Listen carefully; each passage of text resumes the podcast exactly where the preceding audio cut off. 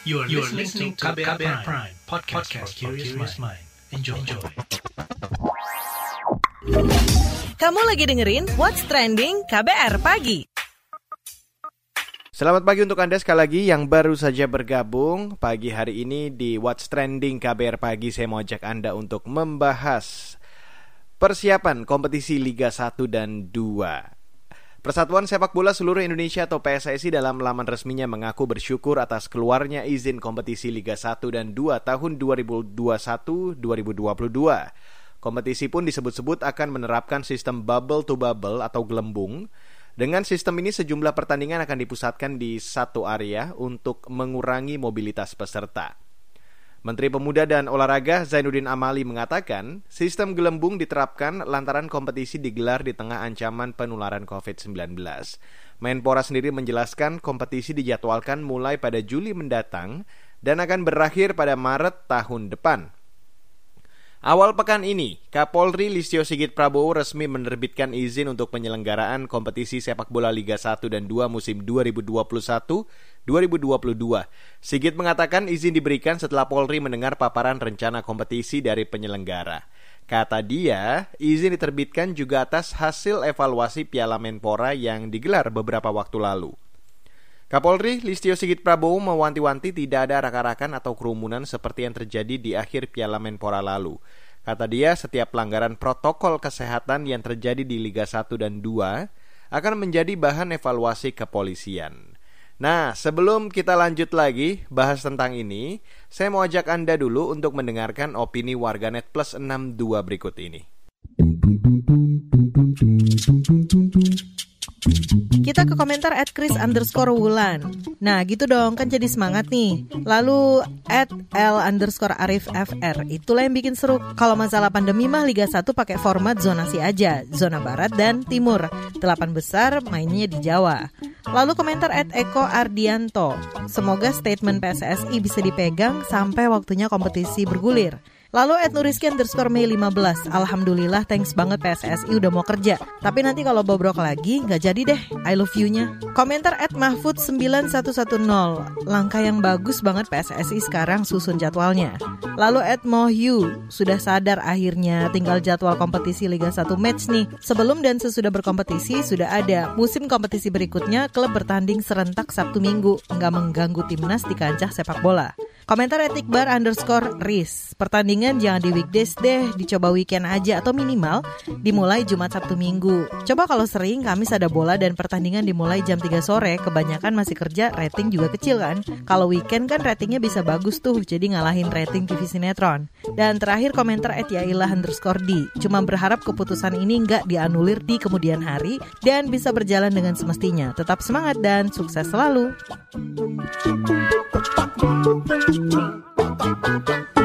What's Trending KBR Pagi? KBR Pagi, siaran pagi radio paling update. Anda masih di What's Trending Dan kita lagi ngebahas tentang persiapan kompetisi Liga 1 dan 2 Melalui laman resminya, Ketua Umum PSSI Muhammad Iriawan mengaku pihaknya siap menggelar kompetisi Liga 1 dan Liga 2 2021-2022 dengan protokol kesehatan yang baik. Menteri Pemuda dan Olahraga Zainuddin Amali pun meminta semua peserta kompetisi untuk patuh terhadap protokol kesehatan. Ini dia pernyataan Menteri Pemuda dan Olahraga Zainuddin Amali di Mabes Polri Senin lalu 31 Mei. Kami mengadakan rapat koordinasi terlebih dahulu yang dihadiri oleh PSSI, PT LIB sebagai pelaksana kompetisi baik Liga 1 maupun Liga 2, Kementerian dari Kementerian Kesehatan, Satgas Covid 19 dan BNPB. Kita kami sendiri. Nah, pada saat rakor itu kami sudah mendengarkan pemaparan baik dari PSSI maupun dari pengelolanya PT LIB tentang pelaksanaan kegiatan yang akan berlangsung tahun 2021 sampai dengan 2022 yang ketika itu dipaparkan direncanakan akan dimulai dengan Juli tahun 2021 berakhir Maret tahun 2022. Hal yang lain yang juga kami e, mintakan ketika itu adalah penerapan protokol kesehatan. Semuanya sudah dipaparkan Kemudian disampaikan bahwa penyelenggaraan kompetisi pada musim 2021-2022 ini berbeda dengan penyelenggaraan musim sebelumnya, yakni pada saat normal. Kalau pada saat normal sistem away, artinya semuanya berputar di tempat-tempat klub itu berada, tetapi yang sekarang ini karena situasi masih pandemi COVID-19, maka diputuskan dengan sistem bubble dan semua tandingan dipusatkan di uh, Pulau Jawa. Nah, dengan beberapa klaster, itu hal-hal teknis yang kami dapatkan. Dan dari penjelasan itu kami merasa bahwa apa yang sudah direncanakan dan dipaparkan kepada rapat koordinasi itu sudah memenuhi syarat untuk kami rekomendasikan kepada Bapak Kapolri untuk dimohonkan izin keramaian. Lantas apa saja catatan dari kepolisian dengan terbitnya izin penyelenggaraan kompetisi Liga 1 dan Liga 2? Kita dengar pernyataan Kapolri Listio Sigit Prabowo di Mabes Polri dalam kesempatan yang sama. Saat ini kita semua sedang menghadapi situasi pandemik sehingga tentunya seluruh negara berlomba untuk bisa mengendalikan laju pertumbuhan Covid agar bisa kita tekan semaksimal mungkin. Nah ini juga tentunya berdampak kepada situasi pertumbuhan ekonomi. Oleh karena itu penyelenggaraan uh, Liga Sepak Bola beberapa waktu yang lalu tentunya menjadi bagian dari evaluasi kami. Apakah hal ini bisa kita berikan izin atau tidak. Beberapa waktu yang lalu penyelenggaraan sudah cukup bagus, namun tentunya satu hal yang kita sayangkan bahwa di akhir kegiatan masih terjadi arak-arakan yang tentunya itu potensial menimbulkan kluster COVID. Karena itu dari beberapa diskusi maka kami memutuskan dengan beberapa catatan bahwa keselamatan manusia adalah hukum tertinggi yang harus senantiasa kita tegakkan. Karena itu, dari hasil diskusi, kami memutuskan untuk memberikan izin keramaian dengan catatan tetap melaksanakan protokol kesehatan secara ketat. Demikian untuk kegiatannya akan kita evaluasi sehingga tentunya pelanggaran terhadap protokol kesehatan berpengaruh terhadap proses pelaksanaan liga. Dimulai bulan Juli, kita lihat angka COVID perkembangan sampai hari ini karena baru saja kita menghadapi arus balik sehingga tentunya tiap hari kita pantau kalau memang angkanya bisa dikendalikan tentunya kita akan melihat apakah ada kelonggaran namun tentunya tetap dengan melaksanakan protokol kesehatan. Saya kira imbauan kita bagaimana beberapa waktu yang lalu kalau kita mencintai tim kesayangan yang akan bermain, yang akan tampil baik di Liga 1 ataupun Liga 2, tentunya kita harapkan para supporter juga mendukung dengan sama-sama menjaga agar terkait dengan masalah aturan protokol kesehatan betul-betul bisa dijaga. Karena pelanggaran terhadap hal tersebut tentunya akan berdampak terhadap tim kesayangan kita. Dan habis break nanti saya mau ajak Anda untuk ngobrol bareng pengamat sepak bola Bung Toel atau Tommy Welly kita akan bahas selengkapnya tentang digelarnya kompetisi Liga 1 dan 2 Juli nanti. What's trending KBR pagi? Newsbeat. Korea Utara musnahkan kucing dan burung merpati di tengah pandemi COVID-19. Perintah yang dikeluarkan pemimpin Korea Utara Kim Jong-un ini dikarenakan hewan-hewan tersebut dianggap sebagai penyebar virus COVID-19. Pemusnahan burung merpati dan kucing ini dilakukan di Hyesan, Provinsi Yanggang, Suniju, dan beberapa wilayah perbatasan lainnya. Setiap warganya pun diwajibkan melaporkan pemusnahan hewan-hewan peliharaannya itu. Bahkan pemerintah Korea Utara mengancam akan mengisolasi atau menghukum warganya yang menentang kebijakan tersebut. Rumah ibadah bagi umat Muslim, Yahudi, dan Kristen yang berada dalam satu atap atau disebut House of One dibangun di Berlin, Jerman. Pembangunan House of One akhirnya terrealisasikan setelah 10 tahun ide ini mencuat. Peletakan batu pertama pun dilakukan para pemimpin umat Kristen, Yahudi, dan Muslim pada akhir Mei lalu. Melansir VOA, salah satu pemimpin prakarsa Pastor Gregor Holberg mengatakan House of One adalah rumah perdamaian. Wali kota Berlin, Michael Mueller pun menganggap pentingnya pembangunan rumah ibadah ini sebagai bentuk koneksi. Ini juga menjadi simbol tidak adanya tempat bagi kebencian, kekerasan, anti-Yahudi, Islamofobia, rasisme, dan hasutan di Jerman. Film A Quiet Place Part 2 cetak rekor pekan perdana penayangannya selama pandemi COVID-19. Film yang dibintangi oleh Emily Blunt ini dianggap menghidupkan kembali bioskop Amerika Serikat. Film ini mampu meraup pendapatan fantastis sebesar 48 juta US dollar atau 686 miliar rupiah dalam waktu tiga hari. Pendapatan ini hasil akumulasi dari pemutaran di 3 ribuan bioskop di kawasan Amerika Utara. Film A Quiet Place Part 2 juga mengalahkan film Godzilla vs. King Kong yang sebelumnya menjadi film berpendapatan tinggi selama tiga hari pemutaran di akhir pekan.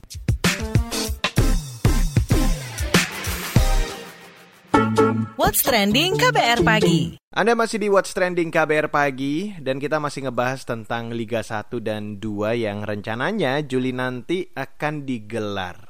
Nah, soal rencana digelarnya kompetisi Liga 1 dan 2 Juli nanti, sebetulnya apa saja catatan yang perlu diperhatikan? Langsung aja saya mau ajak Anda untuk ngobrol bareng pengamat sepak bola, Bung Toel atau Tommy Welly. Bung Toel, rencananya kan Liga 1 dan 2 akan digelar Juli mendatang. Bagaimana menurut Anda? Oke, jadi saya pikir kalau kompetisi sepak bolanya karena ini profesional. Kalau kita bicara sepak bola profesional berarti kan itu sektor bisnis, maka memang harus jalan. Kan begitu. Kan hanya tinggal memenuhi adaptasi dengan ketentuan-ketentuan yang berkaitan dengan pandemi, protokol kesehatan dan lain sebagainya. Dan terkait protokol kesehatan itu kan kemarin sudah diuji cobakan di Piala Menpora.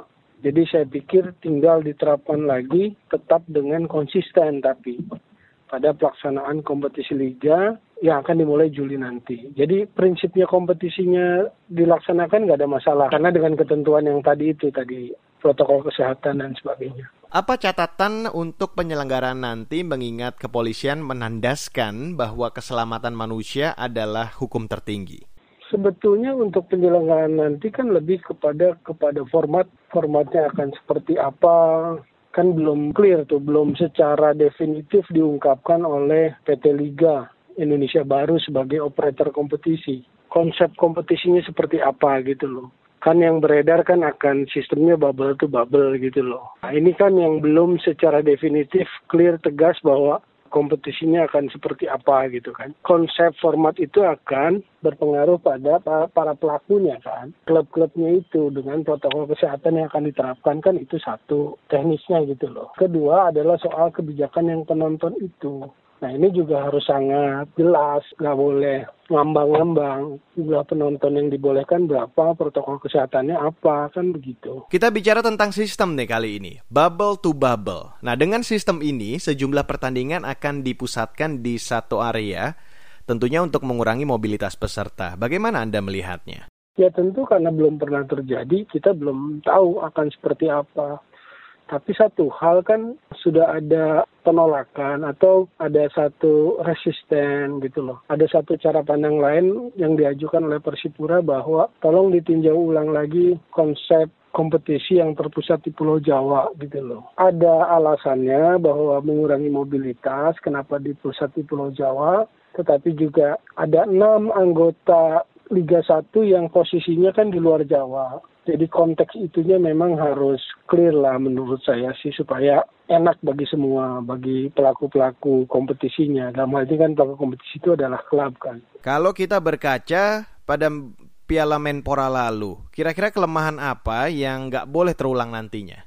Kalau Piala Menpora kemarin kan dinyatakan bahwa sangat berhasil dalam pelaksanaan protokol kesehatannya artinya kan mereka melakukannya uh, tidak ada yang bocor gitu maksudnya tidak ada yang positif tidak ada yang ini. Berarti kan bagus.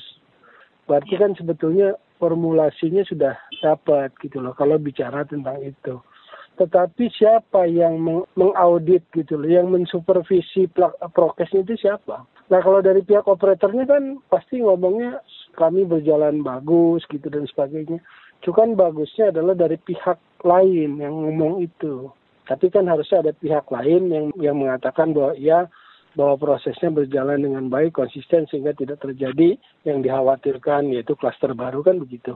Harusnya ada pihak lain dan pihak lain ini siapa kan harus jelas tuh apakah Satgas atau siapa gitu kan. Itu tadi Tommy Welly, pengamat sepak bola atau mungkin lebih akrab dipanggil Bung Toel. What's trending KBR pagi? Commercial break. Commercial break.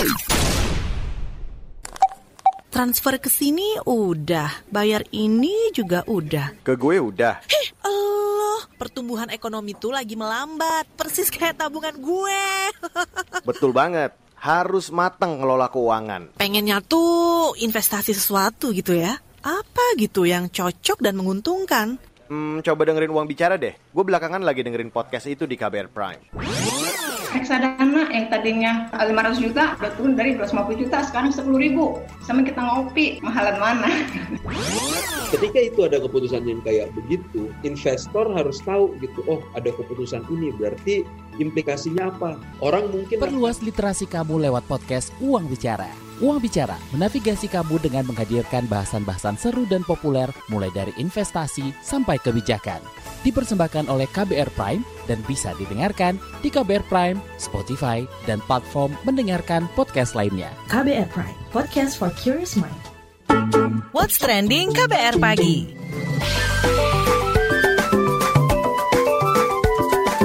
WhatsApp Indonesia.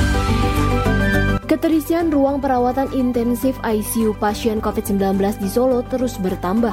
Kepala Dinas Kesehatan Pemkot Solo, Siti Wahyunisi mengatakan 100 unit dari 19 rumah sakit rujukan COVID-19 di Solo mencapai 75 persen. Menurut Siti, sebagian besar pasien yang mengisi justru berasal dari luar kota Solo. Menurutnya, rumah sakit penyangga di sekitar Solo juga mulai kewalahan dengan masuknya pasien COVID-19 di daerahnya. Ia mengingat mengingatkan jangan sampai rakyat saat butuh ICU ini ternyata sudah penuh karena orang kalau sudah dimasukkan ke ICU kan berarti kondisi kritis dan kalau terlambat sedikit bisa terjadi tidak tertolong dan berujung kematian. Lebih lanjut, Siti mengungkapkan peningkatan keterisian ruang pasien COVID-19 di Solo terjadi pekan ini. Pekan lalu di kisaran 50 persen. Pasien COVID, tegas Siti, yang ditangani rumah sakit itu seluruhnya bergejala. Selanjutnya menuju Maroke, Papua. Mabes Polri menyebut 11 terduga teroris yang ditangkap di Papua merupakan kelompok Ansor Daulah. 11 terduga teroris itu ditangkap Densus dalam operasi di Merauke pada 28 dan 30 Mei 2021. Juru bicara Mabes Polri Argo Yuwono mengatakan belasan terduga teroris itu sudah melakukan sumpah setia ke ISIS. Juru bicara Mabes Polri Argo Yuwono mengatakan terduga teroris yang ditangkap ini telah merencanakan aksi teror di gereja, Polres Merauke, dan Satlantas Merauke. Dalam penangkapan itu Densus menyita senapan angin, senjata tajam, peralatan panah, dan beberapa cairan yang masih didalami.